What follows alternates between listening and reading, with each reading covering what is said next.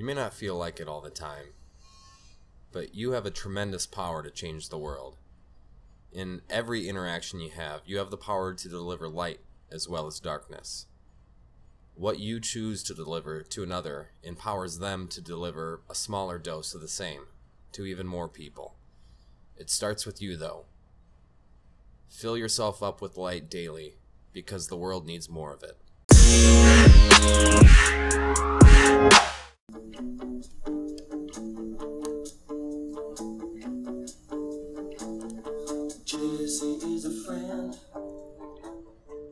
Happy Wednesday, everyone, and welcome to Yelling at Birds.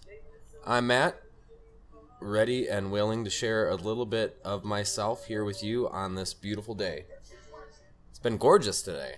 It's been awesome. Really, really good. You know, we've uh, walked through a little bit of humidity as of late, we're rewarded with a couple of days here at least of kind of some good weather.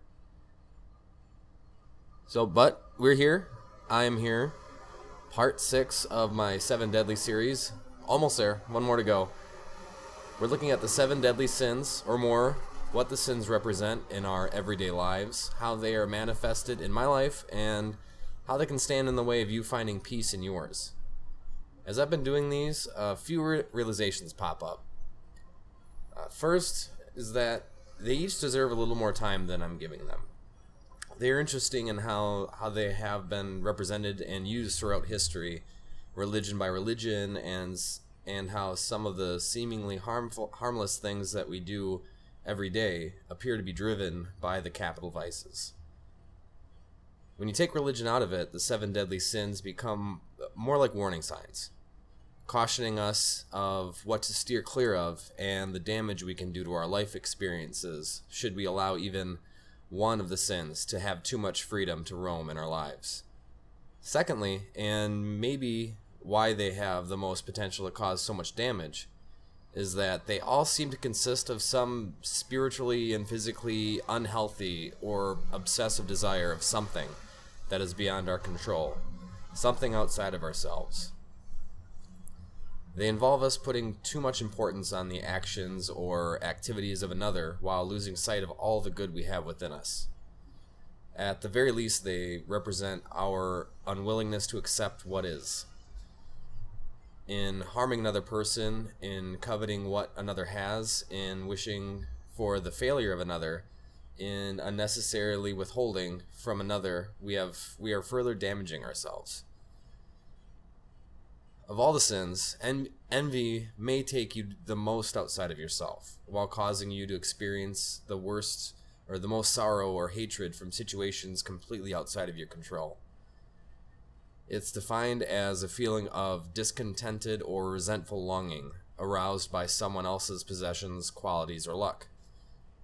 Aristotle des- described it simply as pain at the sight of another's good fortune and I kind of like thinking of it that way too. The selfishness of envy, uh, it may may only be matched by the selfishness of greed. While greed speaks more towards prioritizing your wants over someone else's needs, envy speaks both to both viewing the successes or possessions of another as some kind of slight against you, and wishing misfortune on another.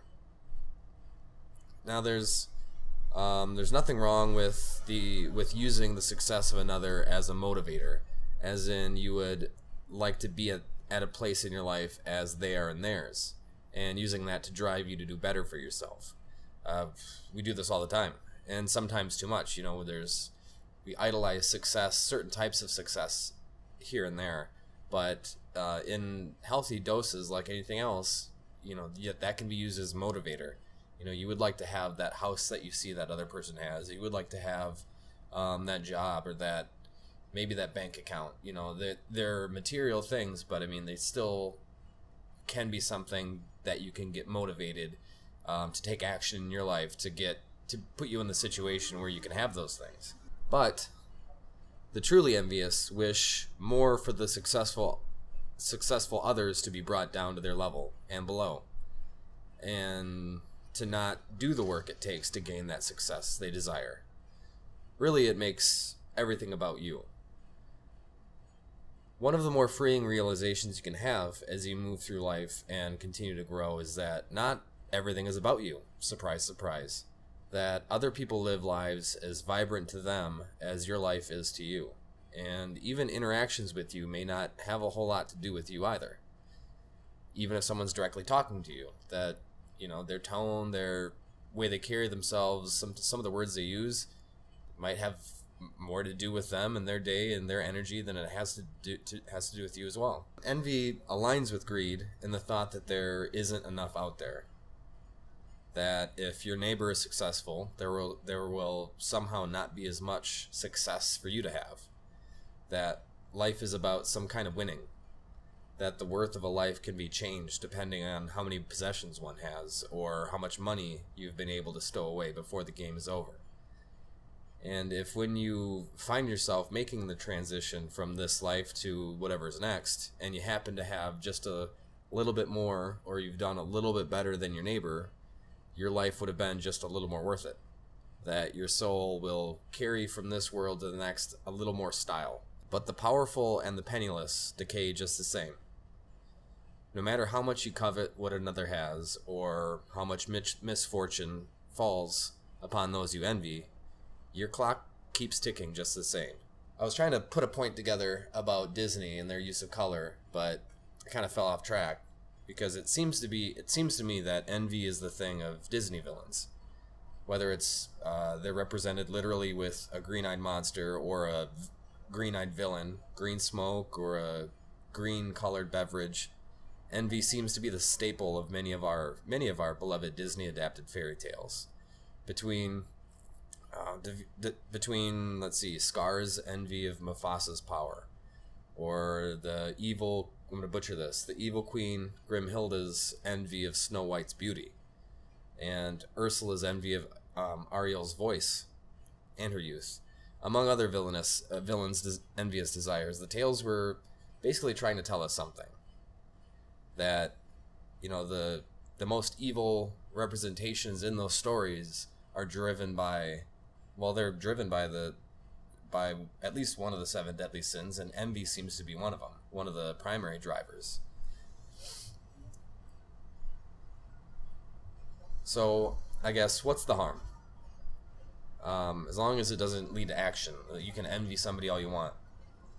Uh, thoughts are just thoughts, right? So what if what if you're tossing wish wish after wish into the universe that uh, that one person loses what they what they have, so you can at least for a moment feel a tiny bit better about yourself. What's wrong with being jealous of another person's success? Well, first of all, it again, it really has nothing to do with you. The, the other person's success.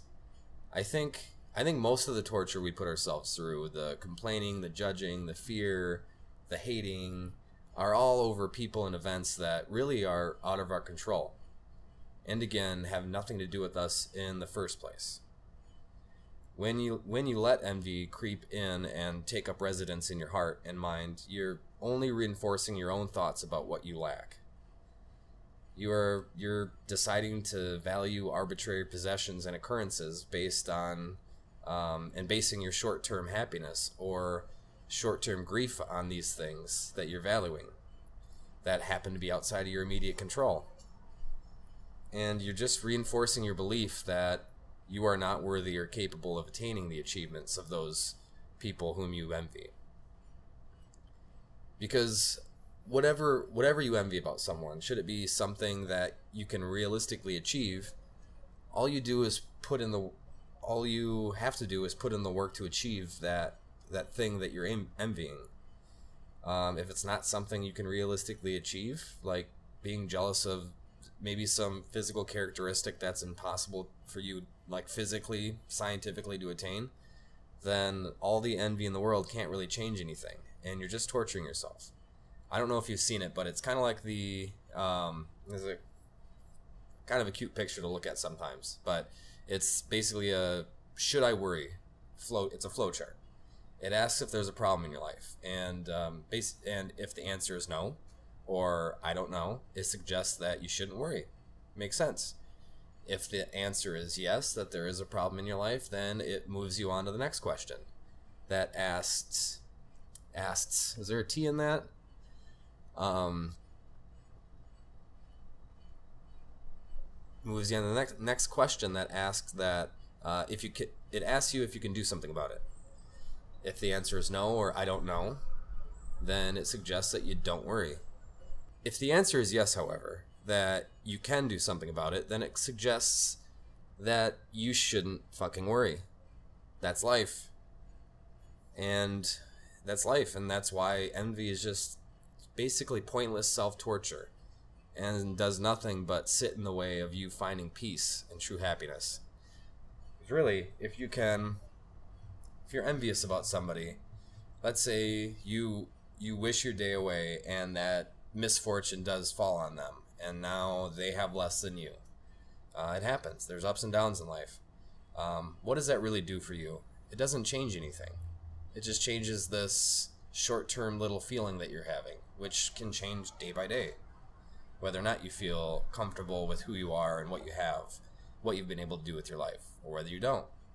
Um, a much longer term plan is getting to know yourself, really. Ever, and getting to know more people.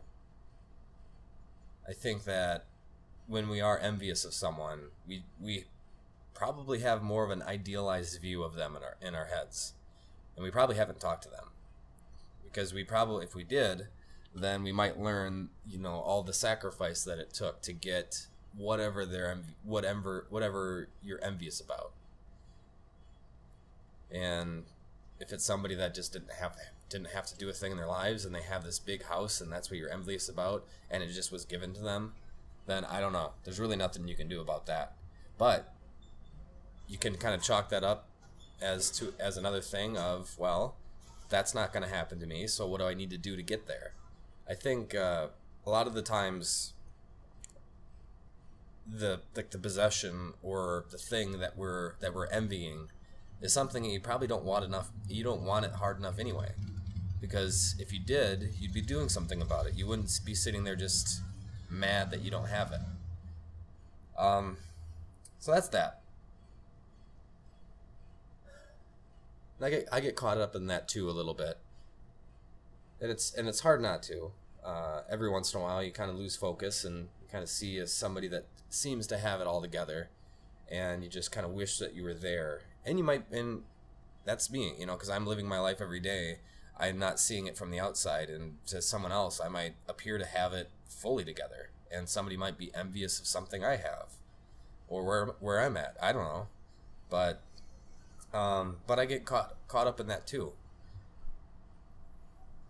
Doesn't really last long anymore though. So I'm super like I'm pretty damn happy um, where I'm at. Yeah, there's a lot that I'd rather. Um, there's more that I'd rather have and more that I'd rather be doing. But it's really I kind of come to the point in my life where I know that that's all up to me really.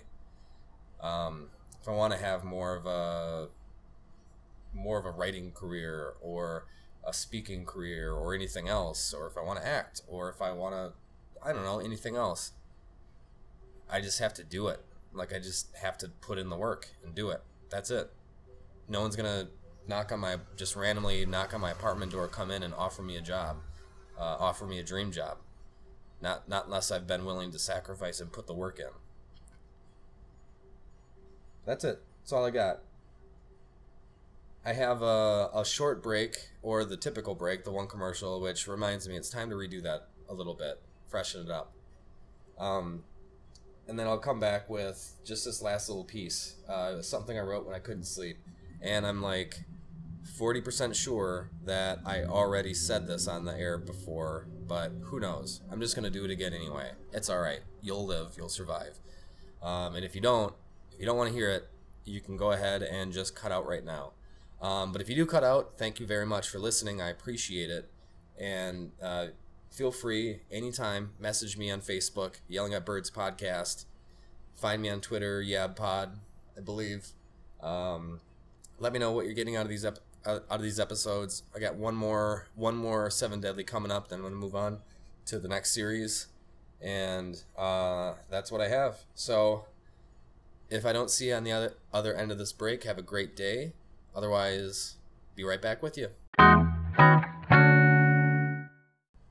So, in case I haven't shared this yet, I wanted to just share something I wrote out when I couldn't sleep the other night. This is probably a couple of weeks ago by now, or a week ago. I don't know. Time is weird. But can't sleep, part two. And I might have. There's a chance I've already recorded myself saying this, so, eh, here it is again. If, in case I have. Can't sleep, part two. I feel like I have gravel in my stomach, in a good way. It feels solid but movable, like my gut feeling is sound, yet willing to learn. I like this feeling. I'm standing on solid ground and willing to continue the slow and steady climb towards truth, willing to stumble, willing to gain nicks, bruises, and cuts to continue the climb. I want to set anchors along the way. Anchors that others can clip onto should they need it, but also I want to leave room on either side should they need to climb a little faster. This is the feeling I want to grab hold of. This is the horse I want to ride. My life has had its many blessings and its many challenges. Many of the pits and traps along the way were put put there by me and briefly forgotten, but I see them now.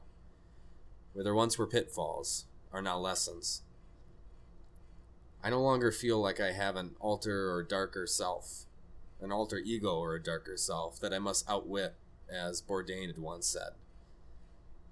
The good and the bad guides, the angel and devil on my shoulder, uh, they've become friends as we three ride along, darkness balanced with light. Now to continue.